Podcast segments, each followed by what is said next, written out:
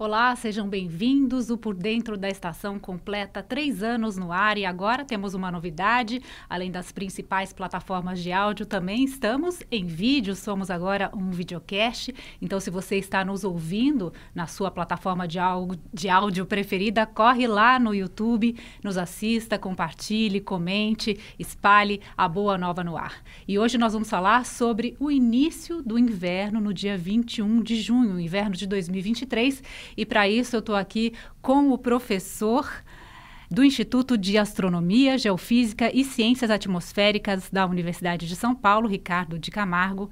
Ele é físico, mestre em Oceanografia Física, doutor em Meteorologia e presidente da Comissão de Graduação do IAG USP. Obrigada pela presença. Queria aproveitar a presença de um professor aqui para nos explicar como é que é a formação de um meteorologista, quais são os campos de atuação. É, existe formação em nível é, técnico, é, cursos técnicos para formação de meteorologistas, e existe também os cursos de graduação em meteorologia, onde os estudantes obtêm o grau de bacharel em meteorologia e conseguem é, registro no Conselho Regional de Engenharia e Arquitetura. Essa profissão é regulamentada, tem as atribuições da lei federal e é uma carreira muito desafiadora tanto no sentido da dificuldade de recursos para fazer os estudos e monitoramento da atmosfera, quanto pela complexidade dos fenômenos que têm que ser estudados em si. Mas é uma profissão cada vez mais requisita. Aliás, é um assunto de, de cada vez de maior interesse né, da população.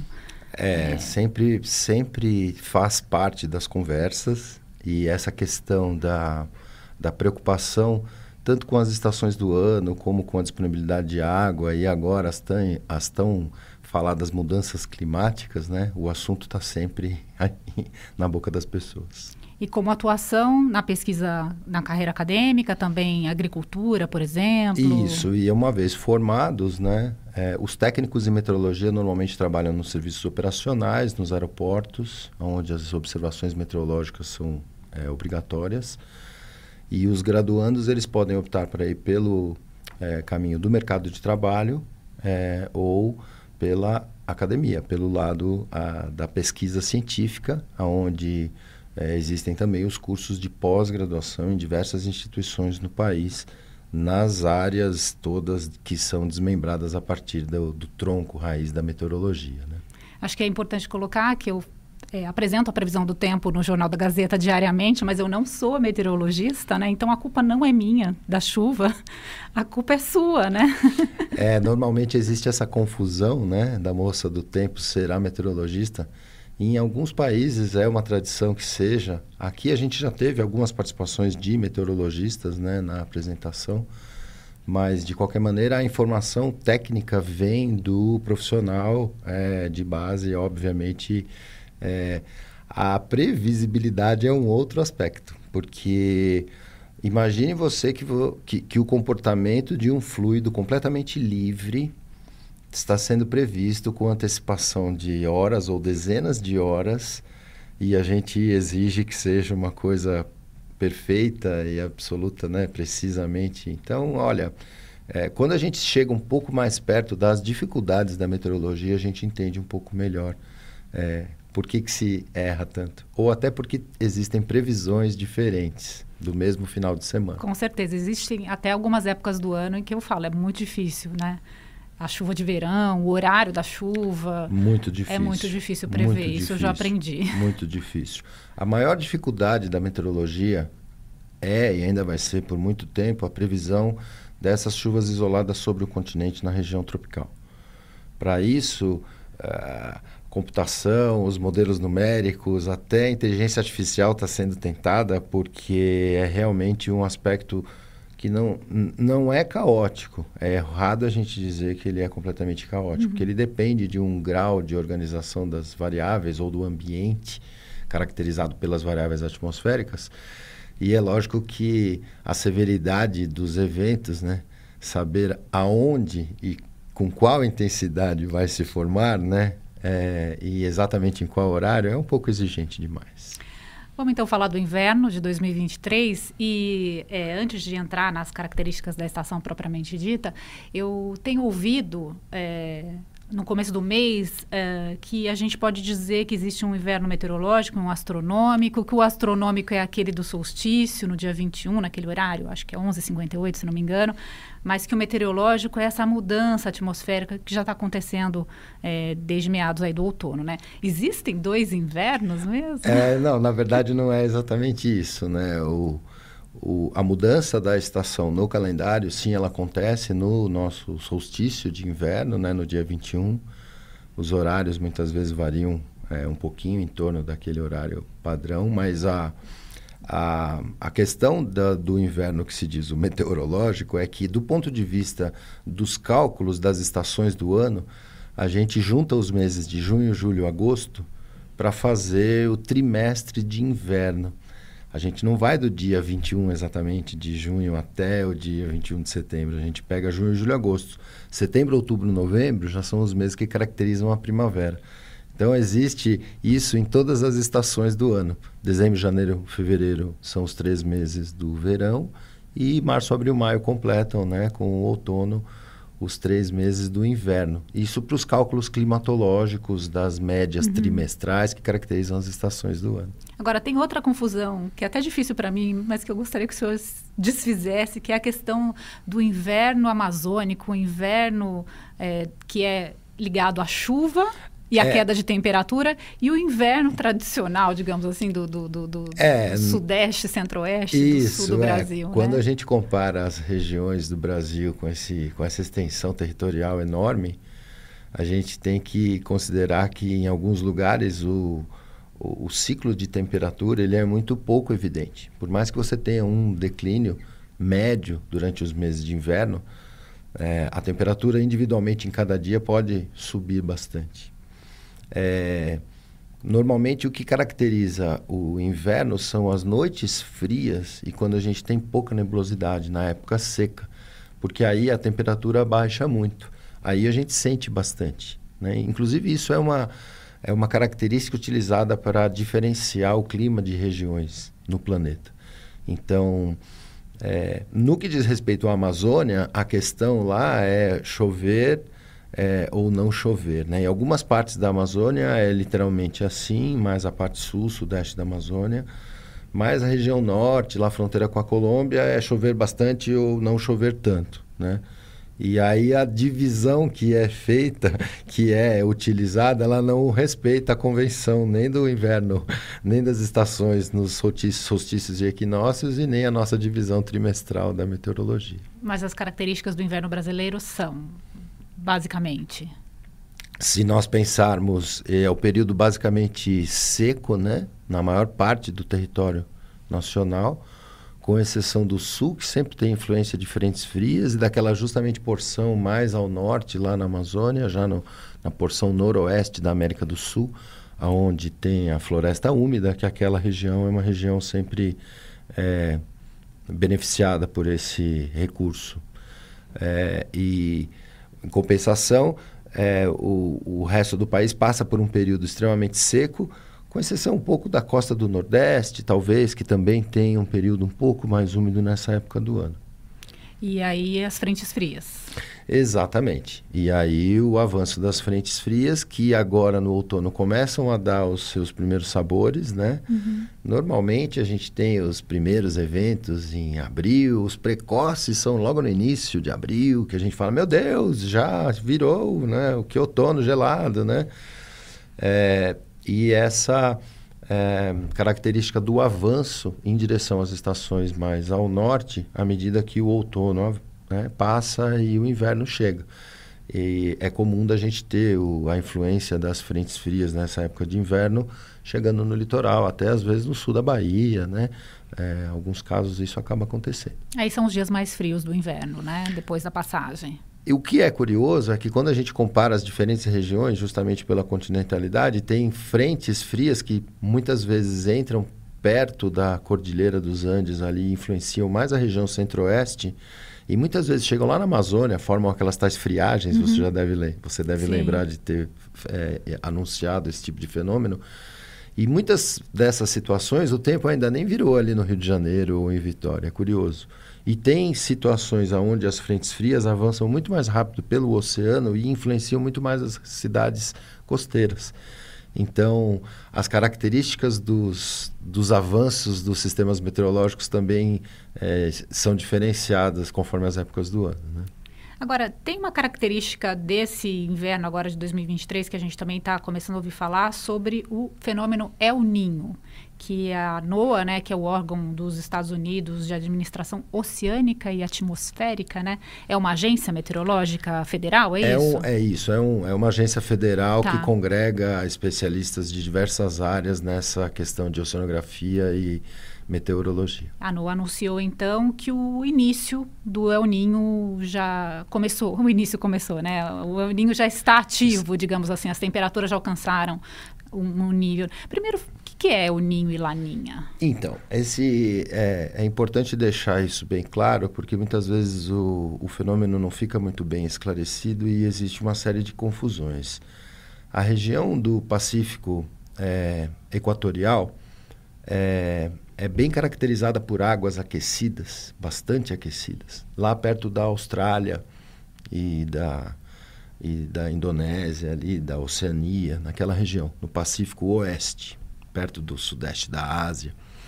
E isso é uma característica climatológica. O lado mais perto aqui das Américas, ele tem águas mais frias. O comportamento normal é assim. Só que esse normal, ele é influenciado por esses fenômenos que são denominados El Niño e Laninha, aonde essas águas mais quentes que se localizam naquela região oeste, elas acabam ocupando áreas mais centrais ou até áreas próximas à América é, no Pacífico. E esse, é, essa alteração causa na atmosfera um impacto porque o fornecimento de vapor acaba mudando de lugar, vamos dizer assim. Então, as nuvens mais profundas, em vez de se formarem lá predominantemente naquela região do Pacífico Oeste, elas passam a vir se formar ou na parte central ou mais perto das Américas. E o efeito não é apenas local. Então, ou é Ásia ou é América, é isso? É, existe essa, esse comportamento climatológico e a mudança do posicionamento dessas águas caracteriza esses fenômenos. O Laninha é uma situação normal com o volume aumentado. Aquela água quente, ela é um pouco mais quente que o normal e essa água fria fica um pouco mais fria que o normal. É como se fosse uma situação normal, só que amplificada. O El Ninho não, aquela água quente se espalha pelo Pacífico Central, trazendo com ele as nuvens profundas que tipicamente moram naquela região. Isso impacta a atmosfera tanto na região do Pacífico, mas a bacia do Pacífico é gigante, né? Tem 15 mil quilômetros de extensão. E, obviamente, esse é, é, essa mudança do, da formação das nuvens profundas acaba impactando muito a América do Norte e a América do Sul. Então a gente tem um sinal bem evidente da influência do fenômeno é, El Niño Southern Oscillation, ou El Niño Oscilação Sul, que sua fase positiva caracteriza o El Niño e na sua fase negativa caracteriza o Laninha. Essa é a definição clássica do ENSO, E-N-S-O. E por que tanta preocupação com o El Ninho? É um fenômeno mais ligado ao aquecimento global? Ele tem um impacto bastante evidente aqui na América do Sul, é, do ponto de vista da alteração da precipitação. Normalmente, situações de El Ninho são é, associadas a muita chuva na região sul e escassez de chuva na região nordeste, de uma maneira bem geral. E as regiões, eh, perdão, e as épocas de laninha é basicamente o contrário. Chove um pouco mais sobre o Nordeste, chove um pouco menos sobre o Sul. Nos noticiários dos últimos meses, a gente viu a seca que o Sul tem passado e como choveu no Nordeste. E a gente está acabando de sair de uma laninha e mudando rapidamente para um fenômeno de El Niño. Então, esse monitoramento que a NOAA americana faz a NOAA é a NASA da água e da atmosfera, vai? Todo mundo conhece a NASA, né? Uau. né? É, eles têm essas agências federais que congregam muitos especialistas e financiam muitos estudos, né? Com, uh, coordenam muitos estudos. Então eles conseguem avanços, contribuições bem significativas. E... Então esse monitoramento ele é feito não somente com imagens de satélite, mas ele é feito também com boias ancoradas no meião do Pacífico, que medem temperatura da água até 500 metros de profundidade.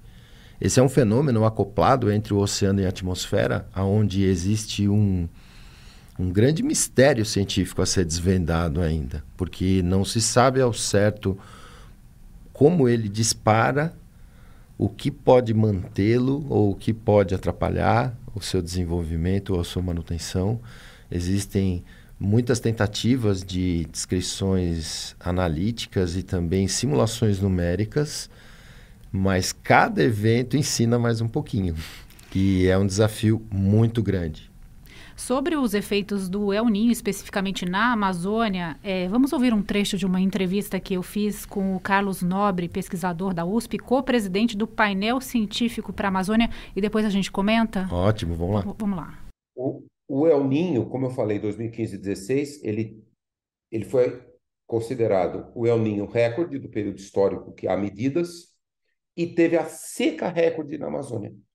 Se a gente pegar mais de 100 anos de dados de chuva na Amazônia, essa foi a seca mais pronunciada. O El Ninho deve se projetar muito a partir de setembro, outubro. Então, ele vai afetar a próxima estação chuvosa do sul do Amazônia, a de 2023 para 2024. Se for caracterizado como um El Ninho forte, que tem a probabilidade de mais de 50%, ele deve induzir, sim, uma seca muito pronunciada na Amazônia. Antigamente, nós tínhamos um um El Ninho forte a cada 15, 20 anos, induzindo uma seca forte, aumenta a mortalidade das árvores, pode ter até incêndios florestais causados por descargas elétricas. Aqui eu estou falando evolução em milhões e milhões de anos da Amazônia. Mas depois, uma seca forte a cada duas décadas, você tem um tempo de recuperação da floresta. Nos últimos 20 anos, nós já tivemos quatro secas fortes. E, e a floresta está ficando muito degradada, ela sofre muito com a seca forte. E, lógico, hoje, 95% dos incêndios na Amazônia são incêndios humanos. Tá, então ouvimos então um trecho dessa entrevista com o professor Carlos Nobre.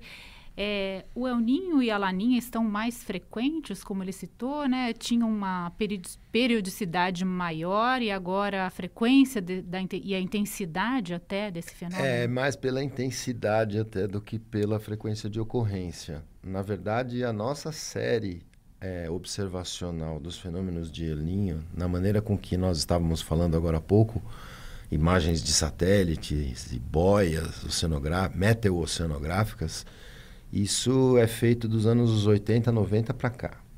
Então a gente ainda não colecionou um número tão grande de eventos para a gente dar uma de tão sabido assim. A importância desse fenômeno é tão grande que existe uma série de esforços que tentam, através de simulações numéricas, basicamente, reproduzir é, situações que tenham ocorrido ao longo do século inteiro. Existem algumas reconstruções climáticas e atmosféricas que são feitas com evidências indiretas de é, medições de temperatura e o que se de navios, uma série de uma série de tentativas de reconstruir para tentar entender se essa mudança que a gente está vendo nesse período curto que a gente tem como monitorar, observar bem, ela é uma variabilidade de longo período ou se ela tem a ver como uma tendência agora nas mudanças climáticas. E o que parece e o que a gente mais teme do ponto de vista da ciência, porque é um, vai ser um fator irreversível, como os oceanos estão absorvendo muito dessa temperatura, desse calor que está sendo armazenado no sistema climático terrestre, é, é possível que os fenômenos que redistribuem esse calor no oceano, e um deles é o El Ninho, sejam mais frequentes e mais intensos. E, portanto, os impactos deles também sejam. Agora, quando a ciência nos diz vamos passar por um período seco, onde chovia, né, em um período muito mais é, chuvoso, onde as chuvas são mais equilibradas, é, cabe a, a, a, população, a comunidade, os políticos, as políticas públicas serem criadas nesse esteio. Acho que um pouco é essa questão do, do fogo na Amazônia, né? Exatamente. Não tem autocombustão, quer dizer, existem alguns fenômenos de fogo natural, mas É, a, a, esmagadora a, maioria a gente sabe que tem que, um disparo é, ocasion, né, causal, né? Ele foi... Mas, enfim, é, o, o que o Carlos falou com relação à degradação da Amazônia, ela tem a junção dos dois fatores, né? A intervenção humana e essas alterações de precipitação que vão debilitando né, a floresta, principalmente nas suas bordas, e a gente imagina que a recuperação disso seja só largar lá que vai crescer, que nem mato, né? Mas não é bem assim. É a, a recuperação, a recuperação da floresta é uma coisa muito complicada, o solo é muito pobre, existe um complexo sistema de nutrientes que, que atingem essa região até pela atmosfera e a gente sabe que é, ela não se recupera ela não vai, o mato não vai crescer como ele era antes. Vou trazer nosso papo de volta para o nosso inverno e aqui mais próximo, assim, do nosso cenário mais local, aqui de São Paulo, dentro desse contexto que a gente já está conversando de El Ninho, nas mudanças climáticas, a gente pode esperar aqui no Sudeste, né, São Paulo, uma estação mais seca e mais quente? É, olha, essa resposta eu sempre queria tê-la na ponta da língua em todas as vezes, né? É, a gente tem o inverno como caracteristicamente seco. E, uh, as por outro lado, as temperaturas acabam subindo bastante durante o dia. Justamente porque o ar está muito seco, o chão está muito seco, né? o solo está muito seco. E isso faz com que o ciclo de temperatura fique muito marcado. Então a gente é um pouco mal acostumado, porque durante o dia, no verão aqui, esquenta, o sol esquenta a altura do Sol, a incidência de radiação ainda é suficiente para esquentar. É, por sua vez, o período é, onde a precipitação praticamente escassa, né? em algumas estações, se você for ver a climatologia de Brasília, por exemplo, ou de algumas estações mesmo da região sudeste, o total de chuva muitas vezes é muito próximo a poucos milímetros, né? poucos litros por metro quadrado de chuva acumulados num mês, né? o que então representa o, o marco da climatologia dessa região. Durante os eventos de El Ninho, a gente ainda não vai ter uma assinatura do El Ninho, como o Carlos falou, agora para esse inverno, porque ele, mesmo que esteja mudando o sinal agora rapidamente, esses sistemas de monitoramento ainda não classificam o evento como um El Ninho desde já, mas o alerta já está dado, porque está evidente na mudança do comportamento que isso vai acontecer novamente, porque você pega os dados anteriores e você sabe que isso vai acontecer, né? E mas o, o, o evento ele está se estabelecendo a partir de agora e ele atinge um pico normalmente mais na época do verão do hemisfério sul lá por dezembro, janeiro, fevereiro. Daí inclusive o nome, né, do El Ninho dado, né, por por, em função da proximidade com o Natal, né? É, e, e, o que a gente é, espera, então, é que o sinal, a influência dele aqui no inverno não seja evidente. Da primavera em diante, a gente já deve sentir um pouco mais com auge no verão. Mas como eu falei, né, se existe uma região ao sul de nós que tem chuva é, acima do normal e uma região ao norte de nós que tem chuva abaixo do normal, o sudeste é danado para fazer previsão de impacto de El Ninho. Porque ele fica numa zona de transição de influências e muitas vezes você pode ter essa região mais úmida um pouco mais estendida uhum. e você pega um pouco o sul de São Paulo até, né? Em casos nessa coleção de casos que a gente tem, a gente sabe que isso já aconteceu. Então, e, e, aí você pensa assim, ué, mas por que, que não é igual todas as vezes? Como a gente falou agora há pouco, aquelas águas quentes, elas podem vir ocupar a região central do Pacífico, e não se aproximar tanto da, da América, ou ela pode realmente ocupar toda a região central do Pacífico, inclusive se aproximar muito da América. Os padrões de alteração são levemente diferentes nessas duas situações. Eles têm esse impacto, sim, com uma assinatura, mais chuva no sul, menos chuva no nordeste, menos chuva na Amazônia, mas em alguns dos eventos as assinaturas são levemente diferentes. Claro, não é um carimbo. Como a gente falou, a atmosfera e o oceano são fluidos livres e eles se movem continuamente para redistribuir o calor. E num cenário de calor sendo acumulado no sistema climático terrestre, esse comportamento desses fluidos é que fica uma grande incógnita. Então é sim uma preocupação e ainda bem que a gente tem comunidades internacionais que estão atentas, né? A gente faz parte disso, não tão ativamente. É, alguns projetos brasileiros fazem muito bonito em iniciativas internacionais, fomentados pelas fundações estaduais de apoio, muitas vezes pelo CNPq, mas a gente sabe que isso né, não tem sido muito fortalecida nos últimos anos, mas de qualquer maneira existe uma expertise nacional, existe uma série de impactos que levam para a agricultura, para cidades, para a energia. E como o nosso papo começou agora há pouco, está na boca de todo mundo, né? Um assunto que interessa, interessa muito. Muito.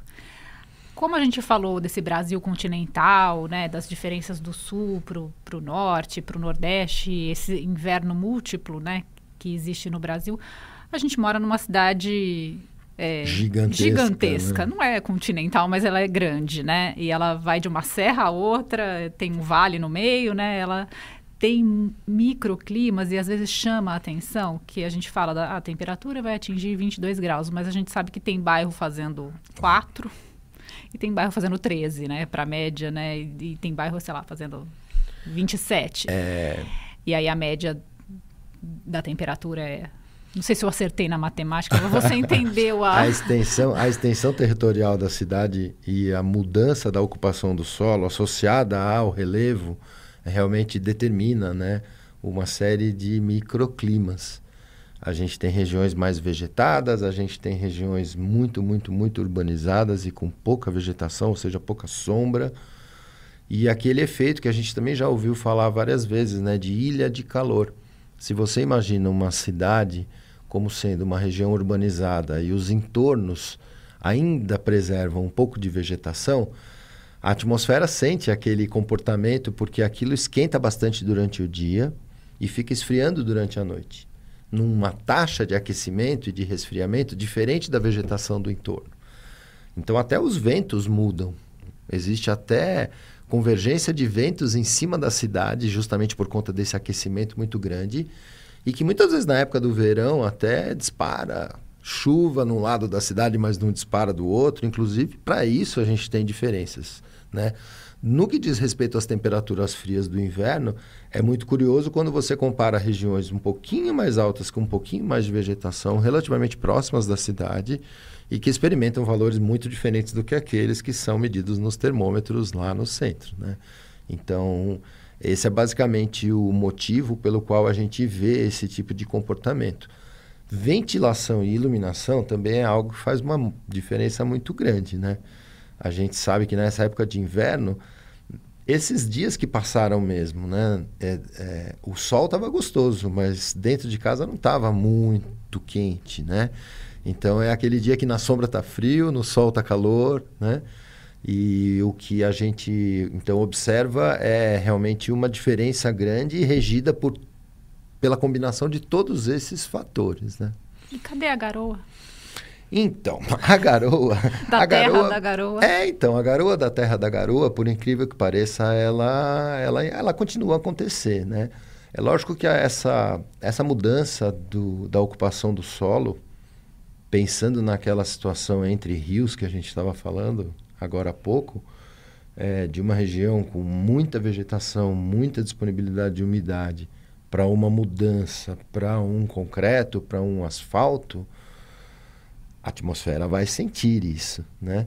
É lógico que vai sentir localmente. Se você for é, perto de São Paulo, ali para é, Ribeirão Pires ou Paranapiacaba, ali continua aquele comportamento e muitas vezes a atmosfera impõe, né, com algumas frentes frias que fazem com que fique aquela nebulosidade em forma de camada, aquela chuva fraquinha, né? Ainda acontece isso, tem menos interação, digamos assim, com a com o local como tinha antigamente, mas a gente ainda tem os eventos que, que geram, né, essas esses chuviscos persistentes que são ainda característicos aqui de São Paulo. A gente tem que pegar o trem lá para Paranapiacaba, né? Olha, para matar a saudade é mais para matar a saudade é mais fácil lá, sim, com certeza. O inverno lá é gostoso, é, é frio, tem a serração, Sempre, tem aquela né? comida gostosa. É, isso mesmo. Vale a pena o passeio. Isso mesmo. Professor, agradeço demais sua participação aqui no nosso programa, na estreia do nosso videocast do novo formato. Agradecer muito a presença do professor Ricardo de Camargo, docente e presidente da Comissão de Graduação do Instituto de Astronomia, Geofísica e Ciências Atmosféricas da Universidade de São Paulo. O Por Dentro da Estação tem produção da Natália Galego, pauta do Caio Canavieira, direção de vídeo e áudio do Gui Romero, gerência de jornalismo da Valesca Quintela. Você nos acompanhou até aqui, muito obrigada. Se está nos acompanhando pelo YouTube, compartilhe a novidade, comente, interaja com a gente e a gente se vê na próxima estação.